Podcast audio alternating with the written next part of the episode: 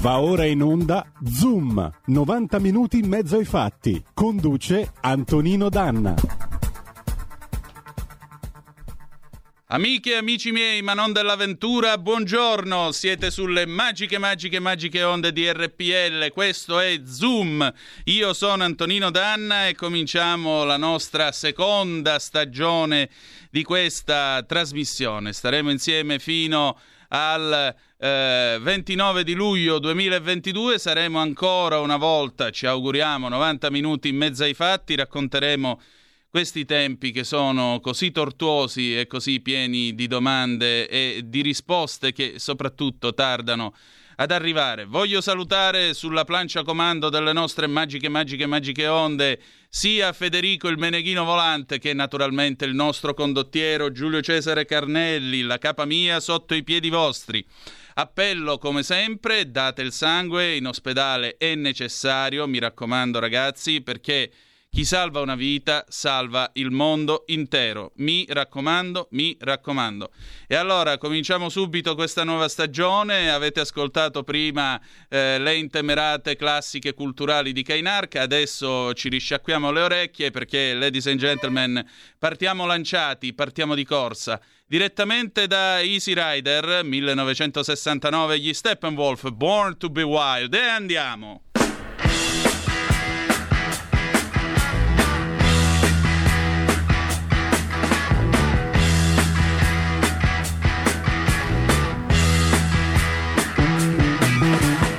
Get your motor running.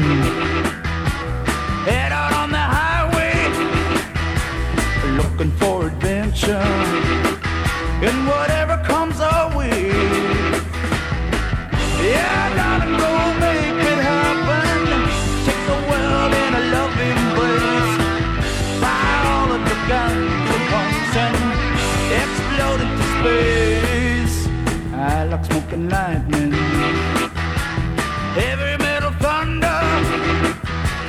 Racing with the wind. And the feeling that I'm under.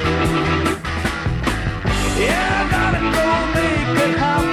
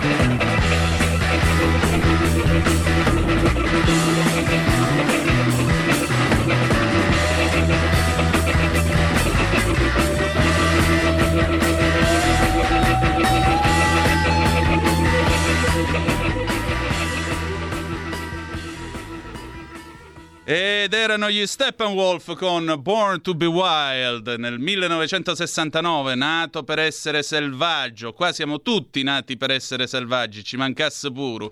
E allora siete sempre sulle magiche, magiche, magiche onde di RPL. Questo è eh, Zoom, naturalmente. Antonino Danna al microfono con voi per questa prima puntata della nuova stagione. 0266203529 se volete intervenire per telefono oppure 346 642 7756 se volete naturalmente intervenire attraverso le zappe o whatsapp che dir si voglia naturalmente eh, noi apriamo questa Mm, puntata intanto con il nostro saluto. Quest'anno ci saranno alcune novità, sapete che adesso non c'è più eh, Padova Calling, io voglio salutare e ringraziare Ettore Toniato che ci ha accompagnato nel corso della prima stagione anche per la sua testimonianza mh, mm, di guarigione dal Covid, guarigione che poi eh, troverete nel libro che eh, ho scritto sul eh, dottor De Donno. Domani avremo uno spazio su questo tema e mercoledì poi ci sarà, diciamo così, una puntata estremamente giallo plasma per tutti voi. Eh, siccome non ci sarà più appunto Padova Calling, al lunedì e al venerdì avremo 10 minuti di anarchia. Il lunedì avremo 10 minuti di anarchia targata Moira Romano, questo spazio che si chiamerà Innamoirato Pazzo, perché non avevamo un'idea migliore al momento, devo essere onesto con voi. E poi il venerdì avremo Carmatevi e partite perché ci sarà eh, Malika Zambelli che appunto coprirà questi 10 minuti finali facendo così una sorta di megaponte sbarratraino con la puntata di talk poi di Stay Karma. Oltre a questo, la eh, trasmissione manterrà comunque la sua fisionomia che voi conoscete, quindi la, l'introduzione, il brano musicale, avremo le nostre rubriche, martedì eh, come sempre Montolli, fre- fronte del blog, mercoledì ci sarà eh, Paola D'Amico, l'amica degli animali, giovedì avremo l'ottima Gemma Gaetani con la ragazza di campagna e poi al venerdì ci sarà sempre Zoom Green con eh, Lorenzo Viviani diplomaticamente con l'onorevole Paolo Formentini, che come sapete è vicepresidente della Commissione della Camera, mentre eh, vice com- vicepresidente Commissione Affari Esteri della Camera, mentre invece l'onorevole Viviani sapete che fa parte della Commissione Agricoltura.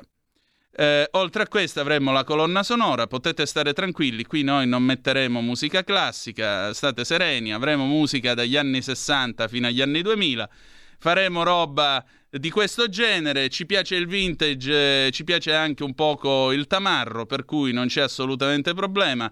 Siete tutti benvenuti e aspetto naturalmente la vostra presenza.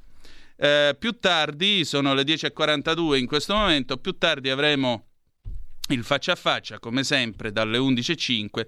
Questo faccia a faccia di oggi è con Luca Cecchi e Anna Maria Panarotto perché parleremo del tema dei PFAS. Cosa sono i PFAS? I PFAS altro non sono che una serie di, ehm, diciamo così, scarti che sono stati prodotti da una fabbrica in Veneto nel Vicentino a partire dal 1968, sono stati smaltiti male finendo nella falda freatica e inquinando l'acqua. Eh, questo ha portato a malformazioni, ha portato a malattie. C'è un comitato che si sta battendo per avere giustizia perché eh, questo rischia di far diventare questa zona, sono circa 30 comuni tra il Vicentino, il Padovano e il Trevigiano, se mal non ricordo, ehm, rischia di far diventare questa zona una nuova, vera e propria terra dei fuochi. Eh, parleremo di questo, cercheremo di raccontare quello che sta accadendo e quello che il comitato sta cercando di fare appunto per garantire eh, un minimo di chiarezza e un minimo di giustizia a chi soffre per tutto questo. Eh, dalla regia mi dicono c'è una telefonata. Chi è là? Pronto? Chi è là? Sì, Antonino, sono Walter, felice di essere la prima chiamata del Zoom seconda annata. Ciao Walter, benvenuto, dimmi tutto. Ciao, grazie Antonino. Io volevo soltanto fare una puntualizzazione su quanto detto ieri da Mattarella mm.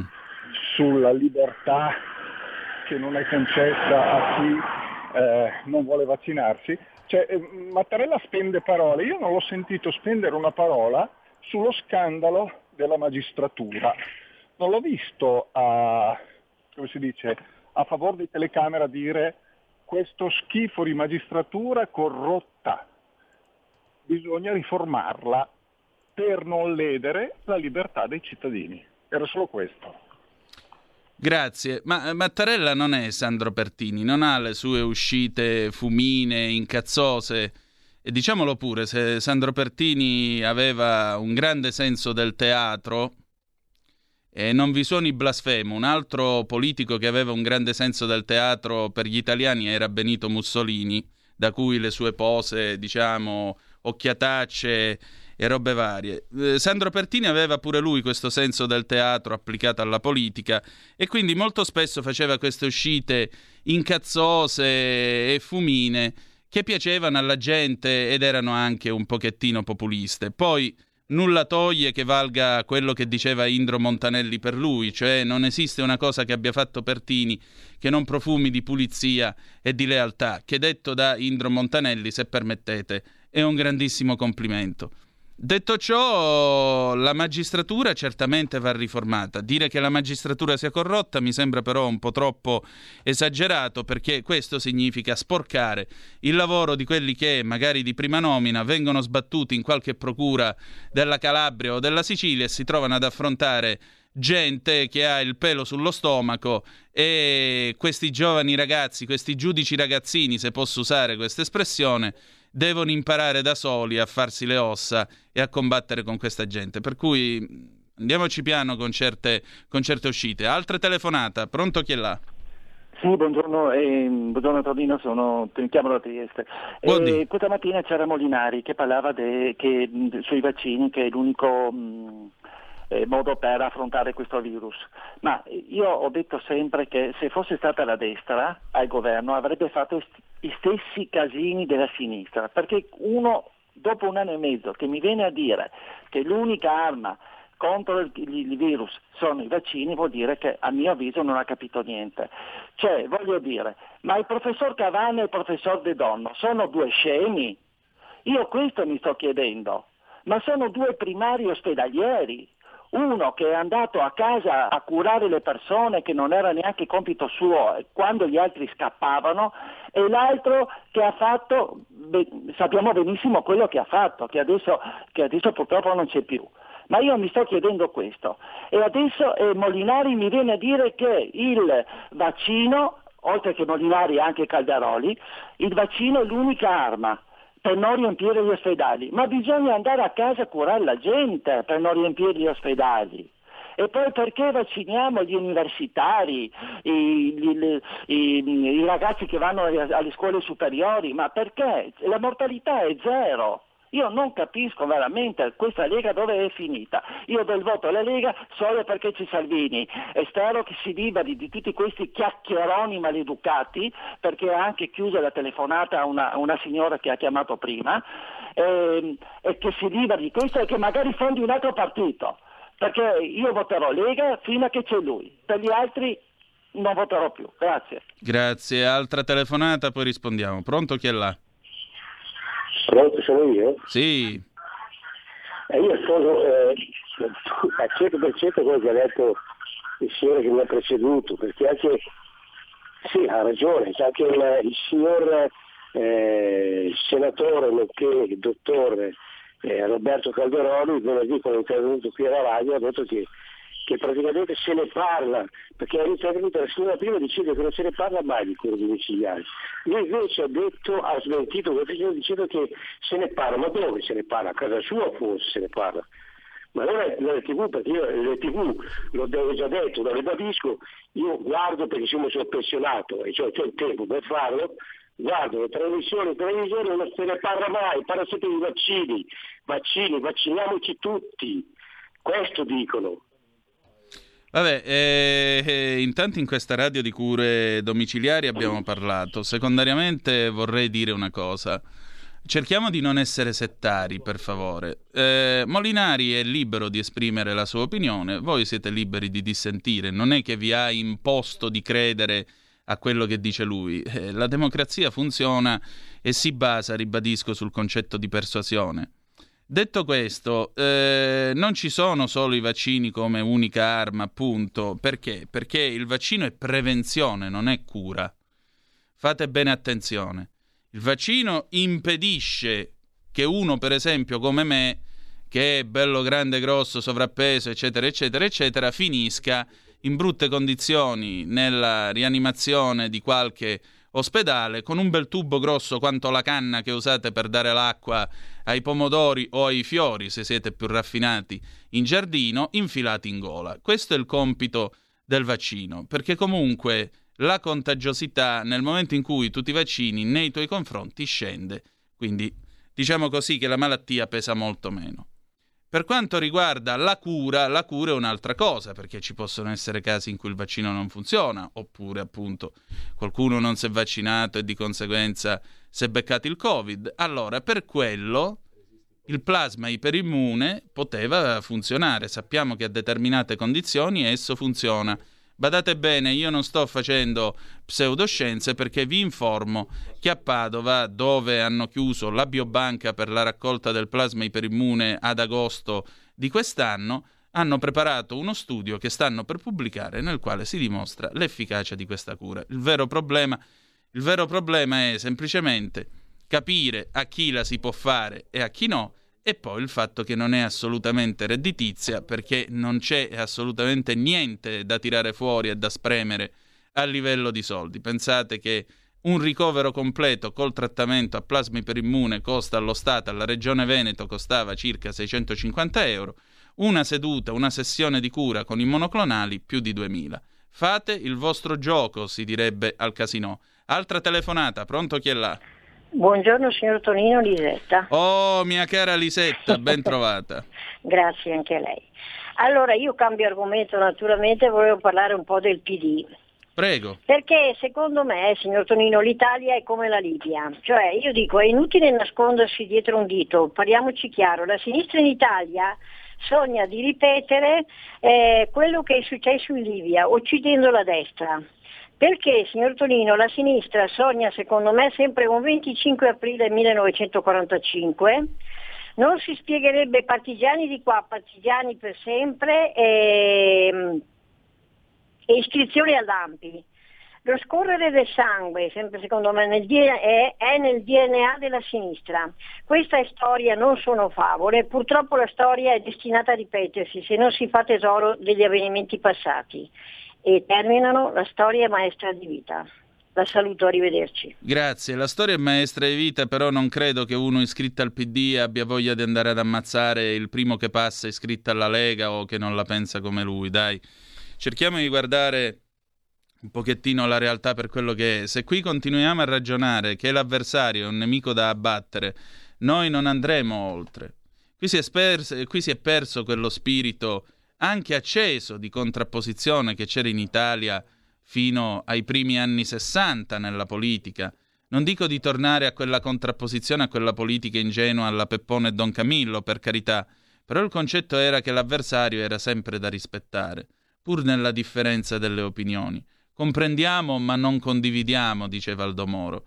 Qui invece stiamo arrivando al punto che non solo non comprendiamo, ma è meglio se ti tiriamo una raffica. E non funziona così. Non si può ragionare così, non si deve ragionare così, se no si alimenta l'estremismo. Pronto chi è là? Sì, buongiorno, sono Pino. Oh, Pino il portoghese, tale c'è, sì. buongiorno. Buongiorno.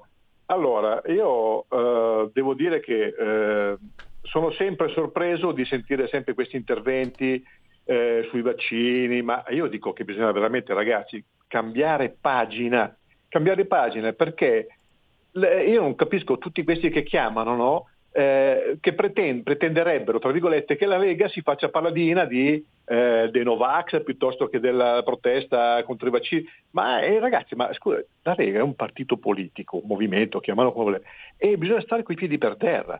La Lega si deve occupare principalmente di autonomia, va bene, di economia, del lavoro, del magist- fare questo referendum sulla magistratura che fa schifo, eh, del, del DDL Zan e affini. Eh, ragazzi, quindi sono queste le cose, ma vogliamo cambiarla questa Italia? Sì o no? Allora ragazzi, non stiamo sempre a insistere su questi argomenti che sono inutili e sono perdenti, perché poi tra l'altro le cose vengono dette chiaramente da tutti, dai, dai, dai nostri politici come stamattina Molinari, come, come, dai presentatori come te Antonino e tutti gli altri, e viene detto chiaramente che la Lega non è una, uh, contro il vaccino o contro il Novax, ma semplicemente dà la libertà e però spiega chiaramente che i vaccini sono una prevenzione, ma non lo spiega la Lega, è una cosa che, che chi ha i, i, i Non lo spiegano i medici, mica la Lega.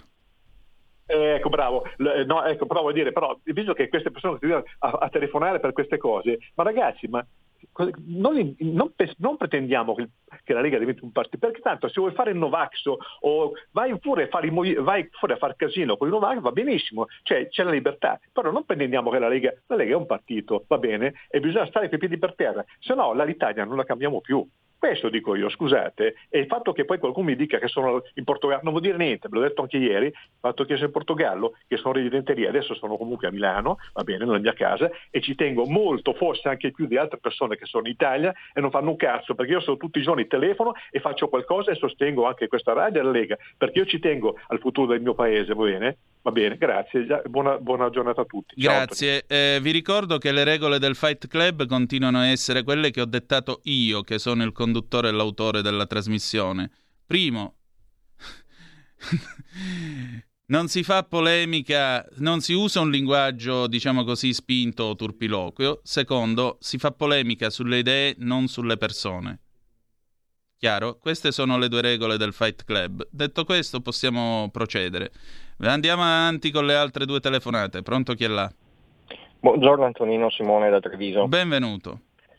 È un po' a spizzichi e bocconi da stamattina con Kainarca che seguo tutti gli interventi e sempre rispettando le due regole voglio dire solo una cosa. Allora, c'è questa diatriba che ormai ha stancato, però che non si parla abbastanza delle cure domiciliari.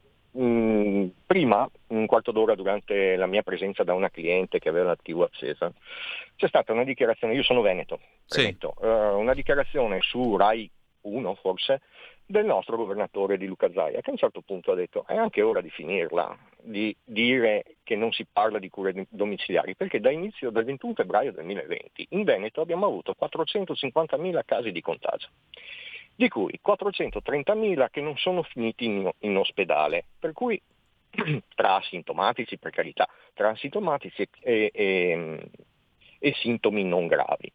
Questi sono stati curati a casa comunque, quelli dei sintomi non gravi, quindi una cura c'è. Non è che ci vuole un genio per non, per non rendersene conto, basta leggere i dati di qualsiasi regione. Primo discorso. Secondo discorso, un altro... Eh, intervento che c'è stato con Kainarca da parte di un, di un ascoltatore come me che diceva che eh, non bisogna vedere i, eh, su 10 eh, che sono in ospedale, 7 non sono vaccinati, bisogna guardare i 3 che sono vaccinati. Al di là di tutte le coperture che lasciamo fare ai professionisti, non, non le faccio certo io.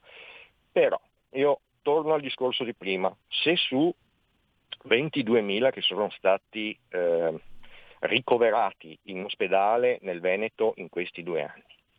Eh, fossero tre, non so se riesco a spiegare il discorso, fossero stati i, le percentuali dei tre, cioè il 30% sarebbero stati 6.000 e allora forse avremmo capito che non ci sarebbe stato un blocco o non ci sarà un blocco delle cure ordinarie, perché è vero che tutti hanno diritto, diritto ad essere curati, è vera la, possib- la, la, la il diritto, cioè la possibilità di scegliere è, di essere vaccinato o meno. Però è anche vero che dal 26-27 di marzo 2020 siamo in uno stato di emergenza e anche sanitaria e già questo un qualcosa predispone a qualche limitazione di libertà.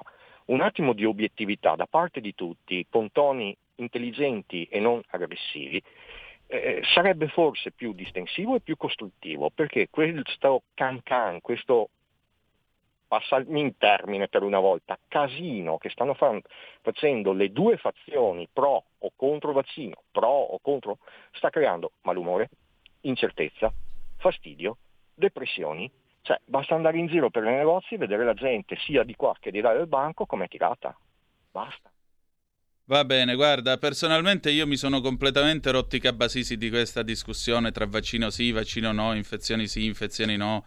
Ancora c'è gente che scrive che scrive ma prevenzione che cosa con 2,4 morti al giorno per vaccino, immagina senza. Oppure mi tocca leggere sulla, sulla zappa ancora, ma questo non è un vaccino. Ah no, e che cos'è il sale del mago da nascimento? Eh, ricordo che chi ha tagliato i posti in terapia intensiva è stato proprio il vostro amico Letta o ve lo siete dimenticati. Distinti saluti, Corrado Leghisto Operaio da Treviso. Ricoletta non è amico mio, lo rispetto in quanto segretario del PD, ma non siamo amici, non facciamo affari assieme. Ciao Antonino, io invece continuerò a votare Lega finché ci saranno esponenti come Dario Galli e Roberto Castelli. Per chi non avesse seguito ieri, consiglio di riascoltare Maggi e Sulla strada della libertà, ultimo programma rimasto libero. Mauro, Antonino, ho ascoltato attentamente quanto diceva stamani Molinari, le sue ragioni e spiegazioni erano correttissime. Ormai siamo arrivati al punto dove ciascuno di noi vorrebbe che il politico di turno dica cose solo che ci piacciono, altrimenti minacciano subito non ti voto più. Costoro che minacciano a questo modo più che altro dovrebbero perdere il diritto di voto. Da che parte sta la Lega? Col popolo o con le cabine di regia? Della salute della gente a questa gente non frega niente. Sono per il libero vaccino e per togliere immediatamente L'infamia del Green Pass. Anch'io ho avuto quel tubo in gola, sono guarito in tempi brevi, forse grazie al plasma.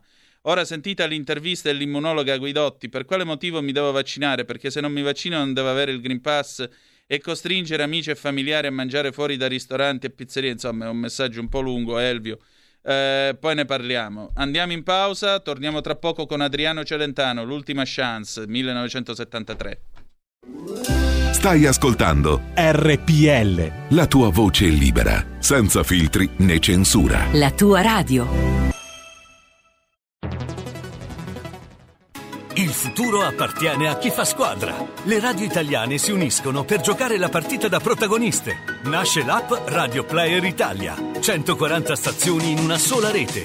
Scegli la tua preferita e ascolta il suono perfetto del digitale. Gratis, senza registrazione, senza interruzioni.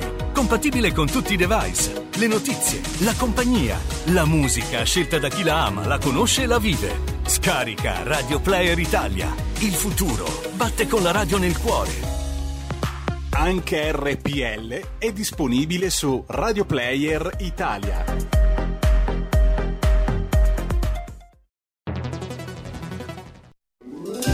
Stai ascoltando RPL. La tua voce libera, senza filtri né censura. La tua radio.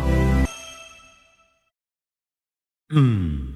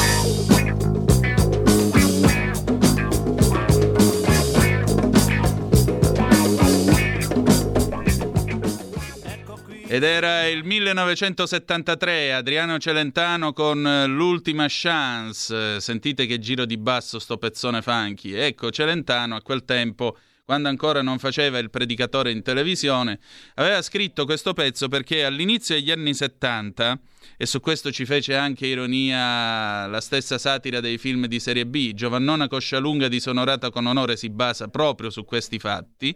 All'inizio degli anni 70 in Italia c'è stata un'ondata di frodi e sofisticazioni alimentari e di conseguenza appunto Celentano scrisse l'unica chance proprio perché sottolineava tutti i veleni che venivano infilati nel mangiare, che venivano infilati diciamo così a rovinare la nostra salute, a rovinare la qualità di vita eh, degli italiani. Tant'è vero che sulla copertina del 45 giri c'è lui seduto con questo suo bel cappellone eh, tipo Stetson americano mm, e ci sono, c'è questo piatto con all'interno una vipera e le bottiglie di vino o di aranciata, quello che è, con il simbolo appunto del teschio incrociato, pericolo di morte. Questo per dire eh, Celentano. Ma adesso passiamo dal molleggiato all'amacato o sdivacato, per dirlo alla calabrese, l'immenso Manzoni dalle Canarie. Pronto chi è là? Oh, eccolo qua, mi illumino d'immenso. Eccolo, vai. No, allora, intanto volevo salutare l'amico portoghese che era stato definito fuggito dall'Italia per non pagare le tasse. Va bene, ma quella ormai è una pagina Eh, chiusa. È un, è un dettaglio, sì, è un dettaglio. Eh, ok. Ma è una pagina chiusa, No, andiamo avanti. Oh, una pagina chiusa. Eh, volevo sottolineare che questo non è un vaccino, è un siero, che è una cosa diversa. Cioè, un vaccino ti dà una copertura perenne per tutta la vita, un siero ti dà una copertura limitata. Ti faccio un esempio banale. banale. Se ti morsica una vipera, vai all'ospedale e ti fanno il siero antivipera. Se il mese dopo ti rimorsica un'altra volta una vipera, non sei coperto. Hai capito? Cioè, è una bella differenza. Difatti fanno il primo richiamo, secondo richiamo, terzo richiamo, adesso vogliono arrivare al quarto richiamo, continuano a richiamare tutti, e richiamano anche quelli in congedo permanente limitato. Ma quindi anche il vaccino che uno fa ogni anno contro la febbre, che è quello che faccio anch'io per ovvi motivi, allora è un siero. Ragionando così. Infatti è un siero, è un siero, non è un vaccino, è un, è un siero perché tutti gli anni mo- si modifica, si modifica il, il virus e non è un... non- cioè tu hai fatto l'antitetanica, hai fatto l'antipolio e ti dura per tutta la vita, quelli sono vaccini, gli altri sono solamente seri, se no non te lo farebbero tutti gli anni, molto semplice. Allora, diciamo i nomi delle cose con i loro nomi, chiamiamo le cose con i loro nomi. E secondo Siero te perché lo vaccino. chiamano vaccino anziché siero? Ah, beh, beh, beh, perché è diventato di moda. Scusa, secondo te perché chiamano il grattacielo Pirelli il Pirellone? E secondo te un medico chiama, e secondo te un medico, un medico chiama il prodotto di serie ricerche scientifiche in un modo anziché un altro per moda? Ma no, perché diventa- poi diventa, cioè entra nella bocca di tutti, basta, il vaccino, il vaccino, il vaccino. No, è un siero. non è Meno ma- guarda, meno male che ci siete voi col dizionario alla mano che ci venite a spiegare la verità. Sono due cose sostanzialmente diverse. Va Scusa, bene. È come avere una macchina, è come avere una macchina con il carburatore e una macchina a iniezione. Sono due cose sostanzialmente diverse. Eh, non Perfetto. fare. Ok, grazie. Allora, eh, assodato che sono vaccini e non sono sieri, come stavamo dicendo, io credo che un medico quando chiama una medicina in un modo anziché in un altro non lo faccia. Non lo faccia per moda, ma lo faccia perché è il suo mestiere si basa su fondamenti scientifici. Quindi eh, stare lì col dizionario in mano a fare l'etimologia o a fare eh, i peli a gente che eh, ci lavora e ci studia giorno e notte, francamente, io che al loro confronto come titolo di studio ho il battesimo, preferisco evitare di arrampicarmi in queste cose. Allora, passiamo adesso al nostro faccia a faccia. Regia, siamo pronti? Benissimo, allora introduciamo il nostro faccia a faccia.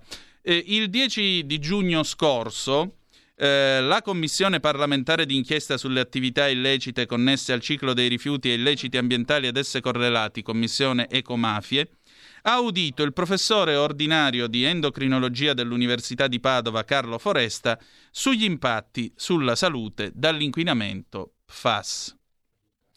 Il professor eh, Foresta ha spiegato che i composti PFAS si accumulano nei diversi organi. Secondo quanto dichiarato, un'elevata concentrazione di PFAS nel sangue determina un aumento dell'incidenza di patologie ischemiche, aumento del colesterolo, problemi alla nascita, una maggiore prevalenza di ipertensione, diabete e malattie cardiovascolari. L'allarme, ha riferito l'audito, riguarda la popolazione generale e non solo quella delle zone rosse. L'audito ha fornito informazioni sugli studi realizzati dal gruppo di ricerca da lui coordinato. La prima ricerca ha riguardato la fertilità, portando a riscontrare nei giovani residenti della zona rossa la presenza di PFAS nel liquido seminale, una diminuzione degli spermatozoi, una riduzione del 10% della distanza anogenitale, connessa con una riduzione del testosterone. L'audito ha riferito che l'azione dei PFAS si è dunque dispiegata già nella fase embrionale, determinando una mitigazione del testosterone nella sua attività. Sono stati inoltre condotti studi sulle ossa che hanno permesso di rilevare come un terzo dei giovani di 20 anni residenti in zona rossa presenti già osteoporosi e osteopenia, a causa dell'azione dei PFAS che impediscono alla vitamina D di attivarsi, consentendo l'assorbimento di calcio. E questo, purtroppo, è solo l'inizio. Do il benvenuto a Luca Cecchi, che fa parte appunto del comitato delle mamme contro i PFAS. Luca, ci sei? Sì, buongiorno a tutti e tutti. Buongiorno a te, stiamo aspettando Anna Maria Panarotto, è collegata? No, sarà collegata con noi tra poco. Luca, allora, tu sei stato da noi alla fine, sei stato nostro ospite alla fine di luglio eh, in una delle ultime puntate della prima stagione. Eh, nel frattempo l'emergenza PFAS continua perché io ho qui eh, un servizio da vicenzapiù.com del 24 agosto 2001 Inceneritore di Padova, Legambiente Veneto chiede lo stralcio dell'autorizzazione per i fanghi e dice no ai PFAS negli inceneritori. Prima di bruciare i PFAS c'è bisogno di certezze per la salute dei cittadini.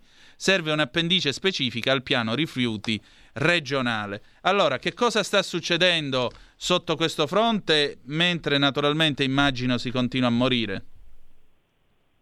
Beh, allora possiamo dire che eh, il processo di eliminazione dei FAS è ancora tutto da scoprire.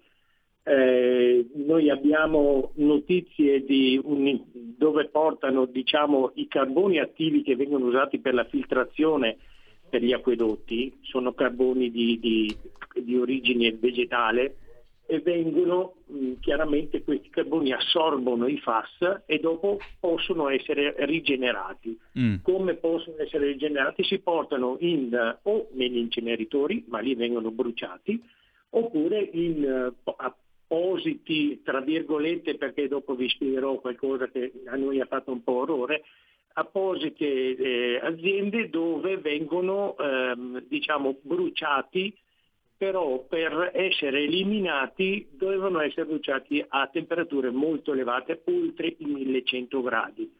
E gli inceneritori normali non arrivano a queste temperature. E quindi il pericolo è che invece di eh, essere bruciati vengano reimmessi nell'aria e respirati dalle persone. Questo è quello che sta succedendo a Legnago, mm. vicino a Verona, tra Verona e Vicenza, dove c'è una ditta che sta utilizzando, eh, sta facendo il lavoro di rigenerazione dei carboni attivi e eh, noi abbiamo scoperto che non lavora oltre gli 800 gradi. C'è un'indagine in corso e quindi è difficile anche capire cosa sta succedendo. In ogni caso sembra che non abbiano le temperature adeguate per eh, bruciare i FAS residui. Questo è un, un grossissimo problema. Certamente negli inceneritori non possono essere bruciati perché verrebbero rimessi nell'aria e respirati da tutti, ampliando ancora, ancora di più l'inquinamento che c'è già in, nelle acque. Quindi che cosa si può fare? Tombarli in qualche cava dismessa? Cosa si può fare? No, io credo che la soluzione sia prima di tutto eh, trovare delle aziende che lavorino secondo quello che è il piano mh, mm, che è stato sviluppato negli ultimi anni anni eh, dove tra studi americani e studi olandesi e studi austriaci si è scoperto che se non si va oltre i 1100 gradi i FAS non si distruggono. E quindi trovare delle aziende che permettano attraverso l'utilizzo di forni ad alte temperature di, di, di bruciare questi residui. Al momento mh, qui non ce ne sono, che io sappia non ce ne sono. Certo, chiaramente. È chiaro che la, la risposta sarebbe bisognerebbe non produrli. Eh, appunto, infatti. Lo scopo del, del, del, dell'ISPRA proprio che parla di questo.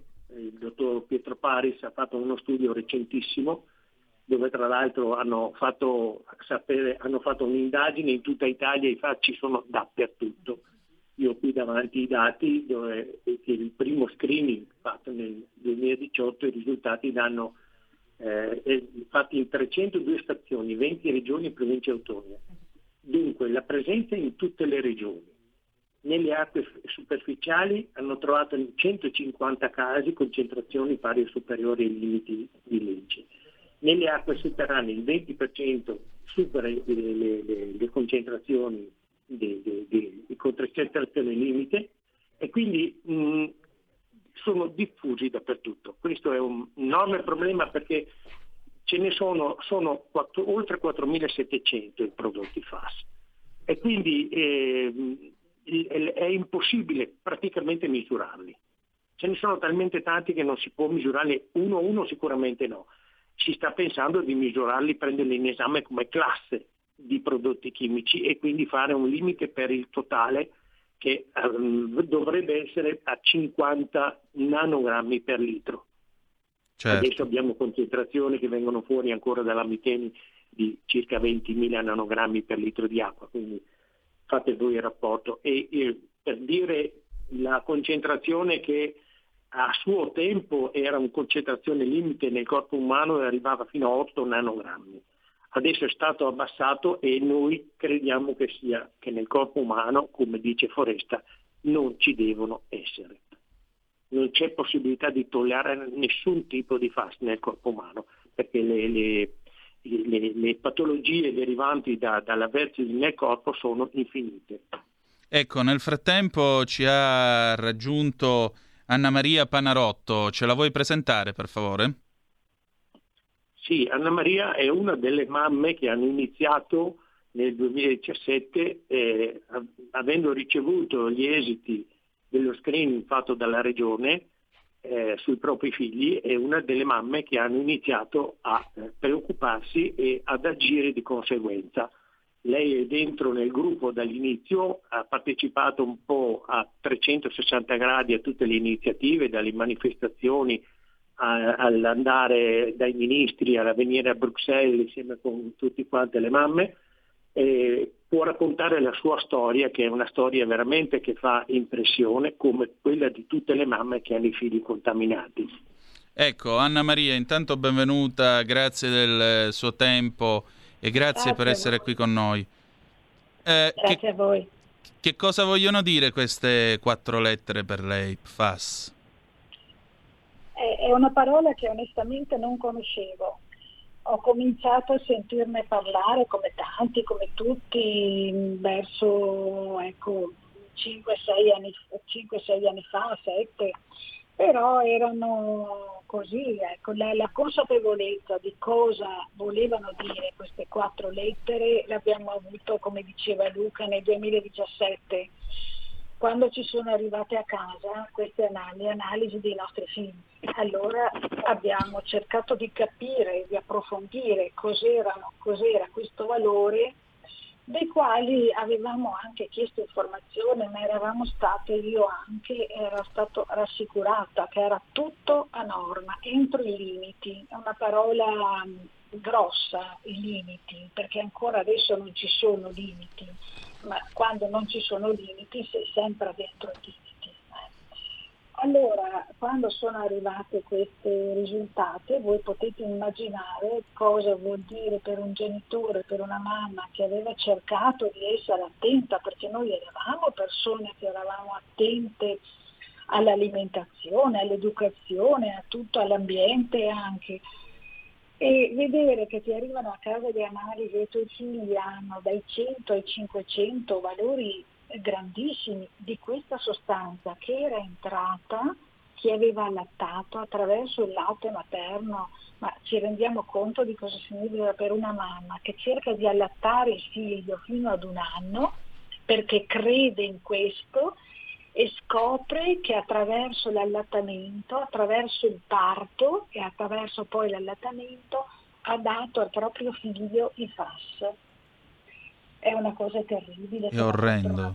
Che, ecco, che indigna. Certo. Ecco, questa è stata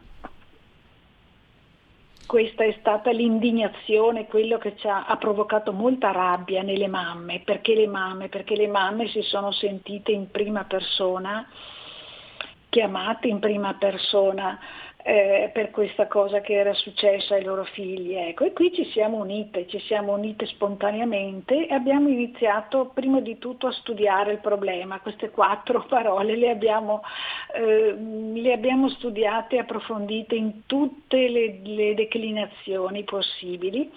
E poi abbiamo cominciato a girare, come diceva Luca, siamo andati dappertutto e continuiamo ad andare dappertutto, perché è assurdo che dopo tanti anni che si conosce che ci sono. Dopo quattro anni noi che ci muoviamo assieme a tutti gli altri movimenti, siamo ancora fermi che non si riesce a togliere questi veleni dai nostri piatti. Dico dei piatti perché eh, abbiamo, sappiamo che i FAS ci sono anche negli alimenti, quindi noi non sappiamo cosa, non, non abbiamo una certezza che il cibo che mangiamo non ha i FAS, noi della zona rossa ma anche le zone attorno, quindi mi sembra assurdo ecco, che dopo tanto tempo non si arrivi ad avere una norma nazionale sui, che limiti lo scarico industriale di FAS che hanno creato questi disastri e che non si vieti la produzione dei FAS, visto che sono veleni. Ecco. Senta, però, prego, prego. Prego, Però dico, siamo, siamo, ancora qui, ma ci siamo ancora qua e su questi punti non molliamo, non si può arretrare perché sono punti vitali, vitali proprio perché riguardano le nostre vite, la nostra salute. Senta, eh, quanti anni ha suo figlio adesso? Io ho due figlie, una di 23 e una di 25 anni. Entrambe hanno il loro bagaglio di FAS, una di 95, un 95 e una 54 quindi hanno anche delle alterazioni del colesterolo già abbastanza importanti. E adesso stanno facendo la verifica di secondo livello, secondo, la seconda verifica, però ecco questi sono i valori, ma tutti in famiglia, eh, questi sono, credo che siano pochissimi casi. In queste zone qualcuno ha valori bassi, ecco, bassi sotto il... Ecco, però come diceva prima Luca, il dottor Foresta dice i FAS non ci devono essere perché non, non, ci devono essere veleni nel nostro sangue, ma non solo nei nostri sangue, eh, perché noi misuriamo il sangue, però i FAS si depositano nei tessuti, quindi in tutto il nostro corpo. Certo. Eh, Luca, voi avete fatto una manifestazione, mi pare, una settimana fa in quel di Venezia. Che cosa avete chiesto? No, non abbiamo fatto una manifestazione sui FAS a Venezia. L'abbiamo fatta l'anno scorso, Scusate. non recentemente. Allora, eh, noi chiediamo praticamente sempre le stesse cose. Chiediamo innanzitutto che ci sia da un punto di vista sanitario un intervento abbastanza importante. Siamo stati negli ultimi mesi a colloquio con le aziende sanitarie locali, eh, quella di Verona e quella di Vicenza, e alle nostre domande non hanno risposto con uh, un progetto di qualsiasi genere su quello che c'è da fare.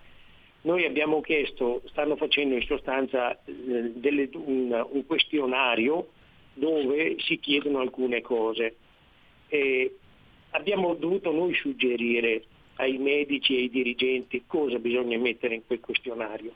Non c'è la domanda, ad esempio, si utilizza l'acqua del proprio pozzo per bere. Ed è una cosa fondamentale perché se uno utilizza l'acqua dell'acquedotto che adesso è filtrata per fortuna, ma utilizza l'acqua del proprio pozzo, noi abbiamo mh, delle mamme che dove il, il, il, proprio pozzo, che è un pozzo campione, a distanza di dieci anni ormai, perché siamo nel 2013, fine 2021, ha ancora gli stessi valori di inquinamento dell'inizio. Si parla di 20.000 nanogrammi per litro di un pozzo d'acqua, dove quella famiglia, eh, non adesso per fortuna, ma tante lo fanno, eh, si, lo usava per la, il proprio uso quotidiano, dal bere al lavarsi, all'annaffiare le verdure. Quindi non c'è un piano ancora serio che possa andare a dire, ad esempio, eh, cosa devono fare le ragazze in età puberale, cosa devono fare i ragazzi per quell'età lì che sono eh, i ragazzi che sono adesso sotto controllo. Non c'è una risposta, non c'è una cura ancora e quindi noi siamo a livello ancora di indagine e non si è fatto proprio niente. Allora, capire cosa si deve fare da un punto di vista sanitario dovrebbe essere la prima cosa, dare delle cure. Eh, io ricordo un piccolo esempio della, di un medico di base dove eh, si, eh, aveva notato che eh, le donne quel, nella sua zona non rimanevano incinta, nessuno riusciva ad avere figli e la, eh, la presenza dei FAS è stata diciamo, la causa, però è stata risolta in parte dando, siccome la, la, i FAS provocano eh, un'ansia gestionale, il dare la cura per calmare l'ansia voleva dire riuscire a rimanere incinta, a portare avanti una gravidanza. Quindi studiare anche le cure che si possono dare relativamente nell'immediato dovrebbe essere una delle cose che dovrebbe fare eh, la, la, la, sanità regionale e anche nazionale, studiarli sotto questo punto di vista. Invece noi ci rendiamo conto che mh, l'emergenza la subiamo ma nessuno se ne preoccupa fino in fondo. Luca, non quanto... abbiamo un piano nazionale, non abbiamo un piano regionale, abbiamo tutto fermo. Ecco. E ricordo che eh, la, la, l'inquinamento da FAS è stato dichiarato emergenza nazionale. Ecco, a maggior ragione lanciamo da qui un pressante appello al governatore Zaia, che è un uomo del fare, perché si attivi in questo senso e magari vi incontri pure. Voi avete chiesto di incontrarlo, avete chiesto un incontro con le istituzioni? Noi abbiamo chiesto eh, incontro con tutte le istituzioni, pochi ci hanno risposto. Abbiamo scritto anche recentemente con sollecito al Ministero della Transizione Ecologica e al Ministero della Sanità di fare un incontro congiunto, perché mm. pensiamo che la soluzione debba venire da tutte e due e non separatamente. Purtroppo non abbiamo ricevuto, ad oggi non abbiamo ricevuto risposta a distanza di due mesi delle nostre richieste, come non abbiamo avuto le risposte alle domande che abbiamo posto nei luoghi istituzionali e regionali dove ci siamo incontrati. Volevamo sapere i costi del, dell'inquinamento da FAS, li abbiamo chiesti ad ARPA, li abbiamo chiesti alle US, eh, ma al, al, momento non abbiamo avuto ancora risposte concrete. Ci ha risposto qualche gestore dell'acqua dicendo gli investimenti che hanno dovuto fare per gli acquedotti.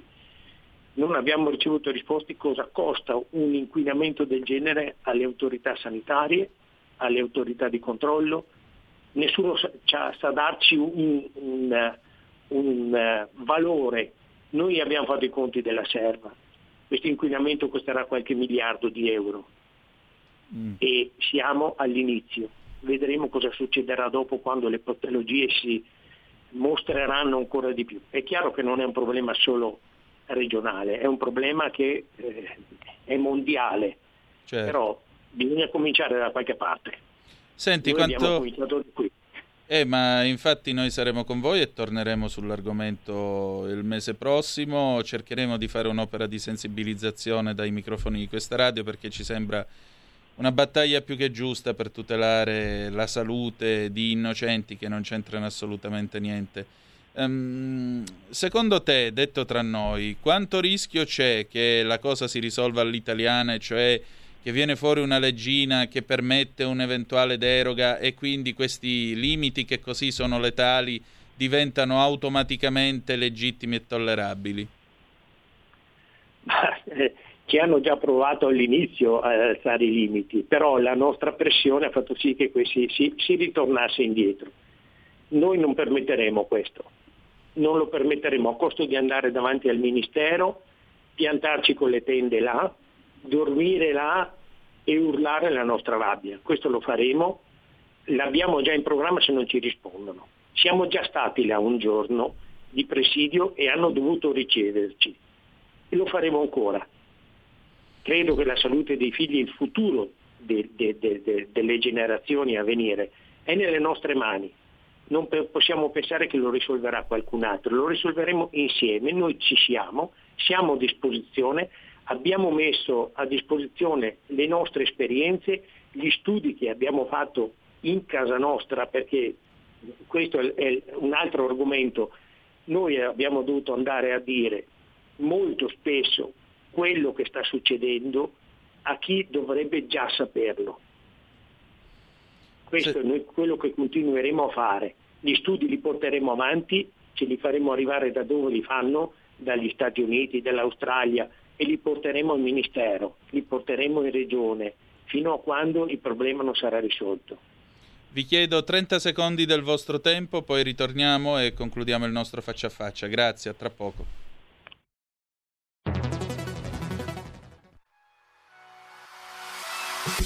Chi sbaglia paga.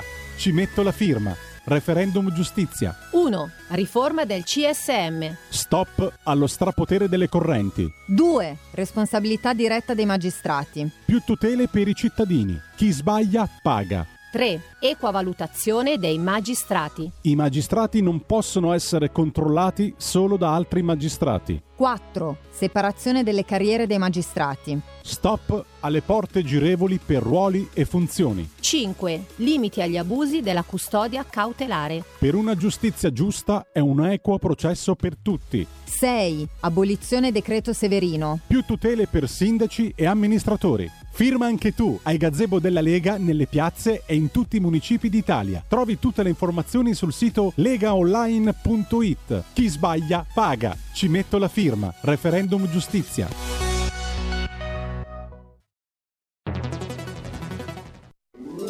Stai ascoltando RPL. La tua voce libera, senza filtri né censura. La tua radio.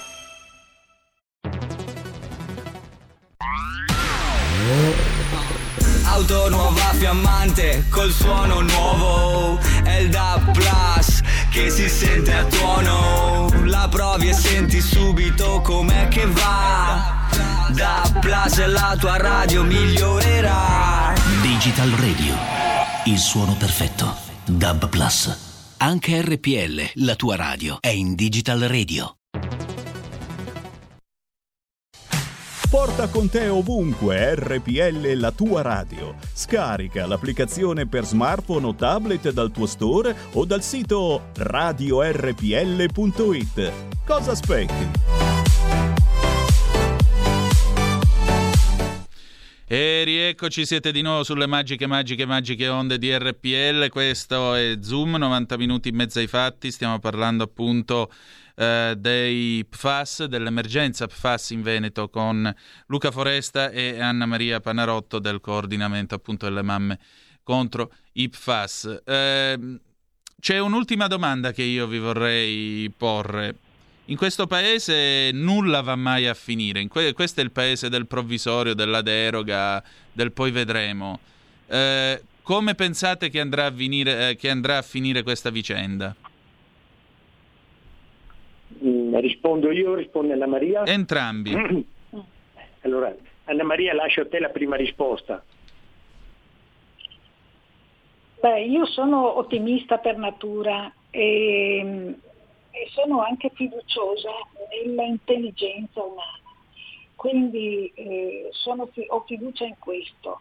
Però sicuramente, come dicevamo, adesso nonostante tutte le pressioni di tutti i gruppi, di tutti i movimenti, siamo fermi e non vediamo all'orizzonte un qualcosa di positivo, c'è una chiusura in questo momento da parte un po' di tutto, nonostante che ci sono dei fronti aperti.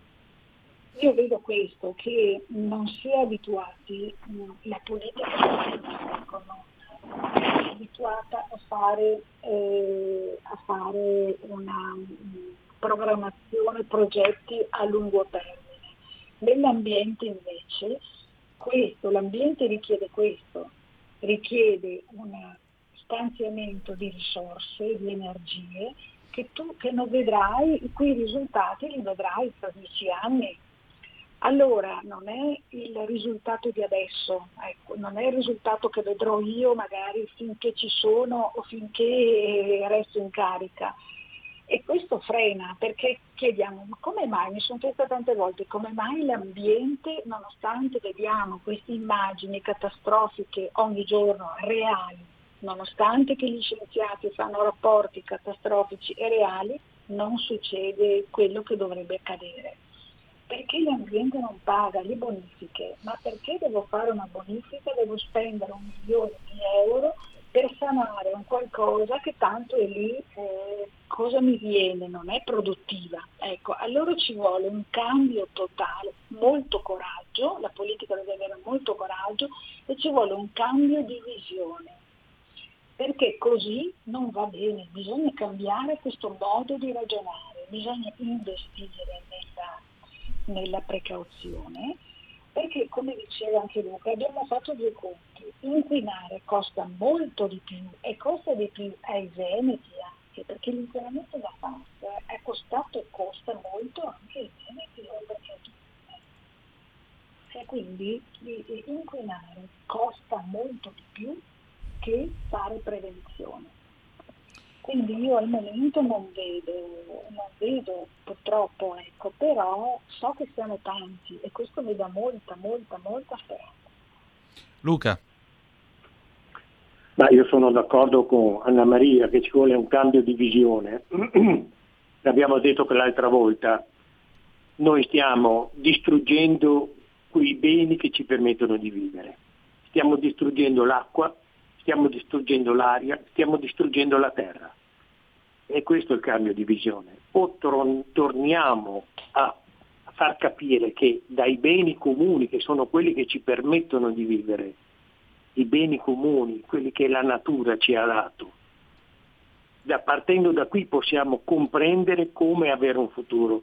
Io credo che se restiamo nella mentalità mercantile dove tutto è profitto, dove tutto deve essere mercificato, deve avere, fare un profitto, io credo che non andiamo avanti. Abbiamo l'occasione del de PNRR, abbiamo dei tantissimi fondi, eh, dobbiamo riuscire a utilizzare nel miglior modo possibile.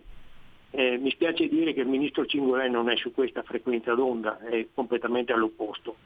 No, le sue dichiarazioni nei confronti degli ambientalisti sono ancora quelle di, che siamo eh, dei terroristi, siamo degli uh, allarmisti, non si vuole prendere in considerazione il problema per quello che è. Io ricordo che se non ci sarà l'acqua, non ci sarà l'aria, non ci sarà la terra, non ci saremo più neanche noi.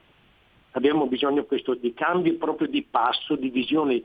Non possiamo più guardare nella direzione dell'aumento del PIL, o nel, nel, pensare che possiamo riprodurre il sistema che c'era anche prima del Covid. Il cambiamento climatico ci dice che c'è un'urgenza di affrontare questi problemi. Eh, dopo molte cose sono, sono, vanno nella direzione contraria. Vi ricordo che l'anno scorso è stata quotata l'acqua in borsa.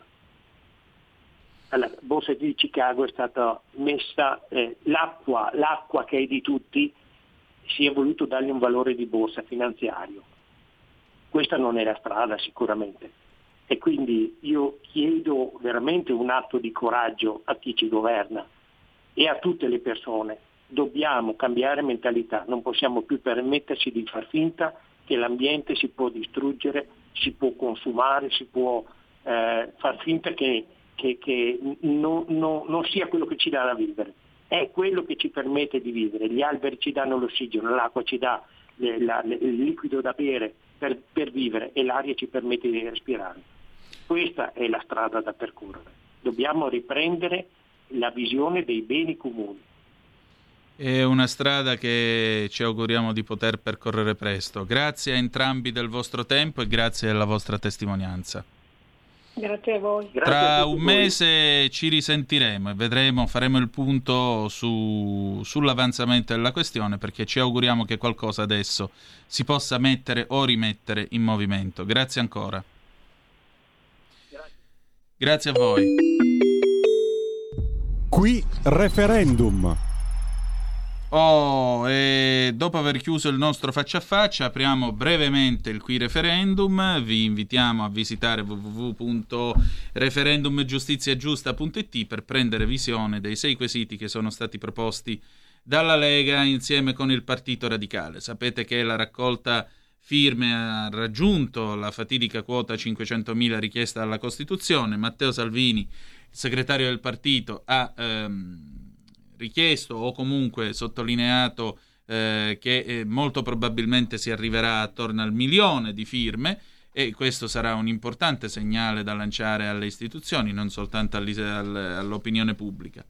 Che cosa abbiamo tra i quesiti? La riforma del CSM, la responsabilità diretta dei magistrati, l'equa valutazione dei magistrati, la separazione delle carriere dei magistrati in base alla distinzione tra funzioni giudicanti e funzioni requirenti, i limiti agli abusi della custodia cautelare, l'abolizione del decreto Severino. Come vi ha già detto Giulio Cainarca nel corso della rassegna stampa, potete visitare legaonline.it. Sul sito della Lega troverete tutte le informazioni inerenti ai vari eh, gazebo sbarra banchetti che troverete sparsi lungo il territorio del nostro paese. Che dire di più? Referendumgiustiziagiusta.it, prendete visione dei sei quesiti referendari, prendete visione degli effetti che l'applicazione dei referendum, se naturalmente si raggiungerà poi il quorum, potrà avere. Perché? Perché una giustizia riformata è una giustizia che serve a tutto il paese, quindi è una riforma che dovrebbe essere condivisa al di là di qualunque visione politica sbarra ideologica. Sigla. Qui referendum. E adesso, signore e signori, abbiamo un pezzone del 1976 con il quale introduciamo questo nuovo spazio anarchico innamorato pazzo. Ladies and gentlemen, Claudia Berry, Sweet Dynamite. Andiamo.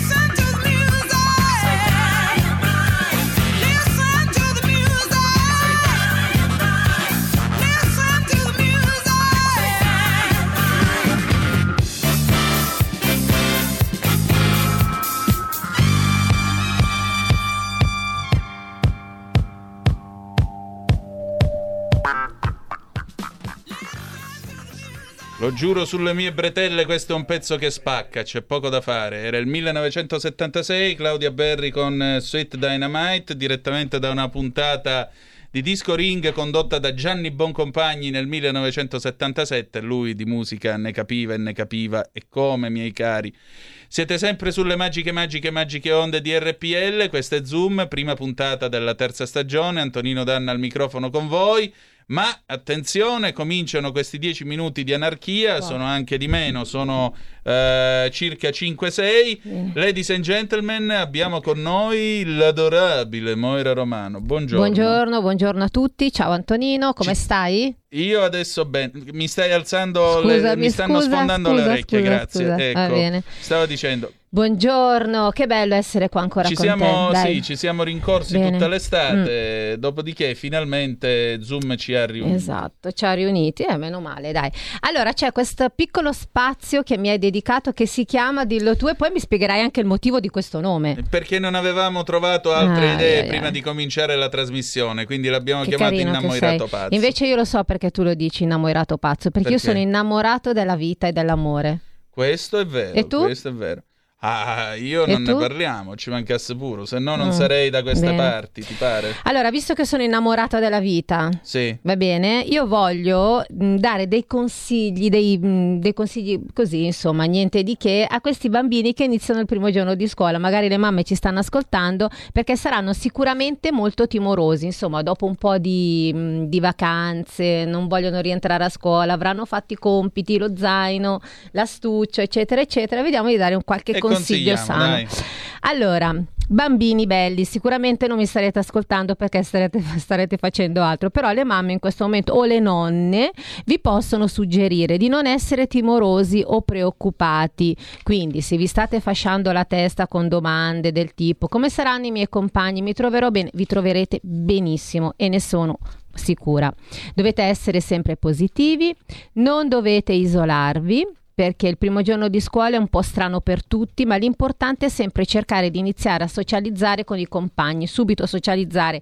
Più amici avete, meglio è, mi raccomando, mai uno o due, sempre tantissimi. Quindi cercate di socializzare anche se hai uno o più amici in classe, quindi dovete fare amicizia anche con gli altri compagni, come lo facciamo qua in radio in realtà, Beh, no certo. Antonino? Voglio dire, non è che dobbiamo essere amici solo noi, dobbiamo No. essere amici di tutti, giusto? Siamo aziendalisti qui, siate scolastici. Allora, attenzione all'abbigliamento, dovete essere sempre belli, puliti, profumati e ovviamente abbigliamento casual, non troppo eleganti, che tanto si va a scuola e dovete divertirvi, oltre a studiare. E poi dovete dare del lei agli insegnanti, bisogna sempre avere rispetto, par- magari poi l'insegnante sarà lei stessa a dire dammi del tu, però alla fine bisogna sempre rispettare gli insegnanti, rispettare gli adulti, ecco, proprio una regola generale. Tu Antonino che sei stato insegnante, Sì. Eh, parto da un principio. Il tu fu introdotto, il tuo ai professori fu introdotto nel 68 e questo, come scrisse Enzo Biaggi, non è che alzò il livello del pavimento, abbassò quello della cattedra, eh certo, eh sì, che è ben diverso. Ma eh, è io normale. penso- io penso che quando eh, intanto insegnare è un'avventura straordinaria perché i successi dei tuoi studenti, dei tuoi alunni diventano anche i tuoi. Mhm. Eh, io ho fatto tutoraggio universitario, ho insegnato diritto e ricorderò sempre due cose. Intanto una brava studentessa che oggi è una brava avvocatessa eh, di Nicosia in Sicilia, la saluto, ciao Daniela. Lei preparò con me storia del diritto romano. Storia del diritto romano prese 28 e io mi, mi- mi sentii bravino, devo dire la verità. L'altro, il migliore di tutti, che io ricorderò fino, finché camperò, era un falegname trentino di 74 anni. Mhm. Io non ho mai più incontrato nella mia vita uno più innamorato dello studio e Vedi? più attento nello studio di quest'uomo. Questo cristiano aveva lavorato duro per una vita, a 74 anni aveva deciso che si doveva laureare in legge e vi posso garantire che spesso faceva dei ragionamenti giuridici, poneva delle domande che ti mettevano anche in difficoltà. Quindi Ma secondo te essere un Mm. bravo studente è talento oppure mm, è semplicemente mm, la- un'applicazione che tu dai allo studio? No, è metà e metà. Il 50% lo fanno le tue inclinazioni. Mhm, Perché io sono sempre stato una pippa in matematica, per esempio. Certo. L'altro 50% lo fa il professore o il maestro o l'insegnante. sì. Perché il vero problema è far appassionare le persone a quello che tu stai insegnando. Perché quando tu fai una cosa con passione, le persone accanto a te lo sentono e se lo sentono ti seguono perché non sono stupide. Esatto. Ma se tu parti, diciamo così, in modo eh, anonimo, se tu parti con la cantilena, se tu non riesci a far uscire le cose, a farle staccare dalle pagine del libro di testo e fargliele vivere, non gliene frega niente a nessuno. E badate, i ragazzini di oggi sono molto più intelligenti e molto Sì. più svegli e preparati di noi. Eh sì, è vero. E quindi cosa significa? Che, non ci sono più insegnanti d'un tempo?